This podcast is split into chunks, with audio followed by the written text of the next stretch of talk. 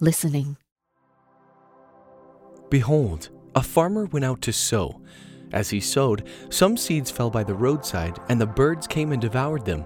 Others fell on rocky ground, where they didn't have much soil, and immediately they sprang up, because they had no depth of earth. When the sun had risen, they were scorched. Because they had no root, they withered away.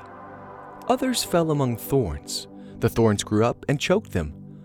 Others fell on good soil and yielded fruit, some 100 times as much, some 60, and some 30.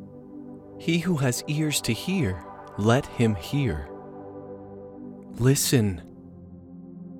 To you is given the mystery, the kingdom of God. But to those who are outside, all things are done in parables, that seeing they may see and not perceive, and hearing they may hear and not understand, lest perhaps they should turn again and their sins should be forgiven them. Is a lamp brought to be put under a basket or under a bed? Isn't it put on a stand?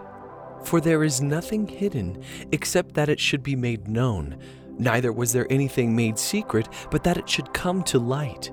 If any man has ears to hear, let him hear. Take heed what you hear. With whatever measure you measure, it will be measured to you, and more will be given to you who hear.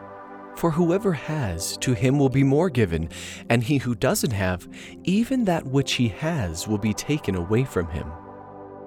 Simon, I have something to tell you. Be careful, therefore, how you hear, for whoever has, to him will be given, and whoever doesn't have, from him will be taken away even that which he thinks he has.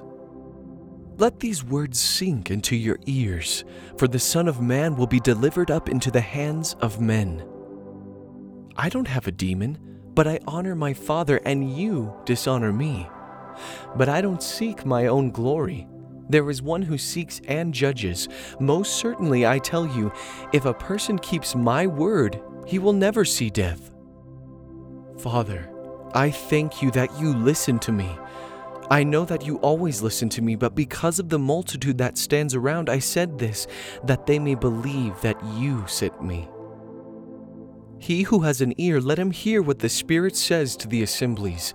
To him who overcomes, I will give to eat the tree of life, which is in the paradise of my God.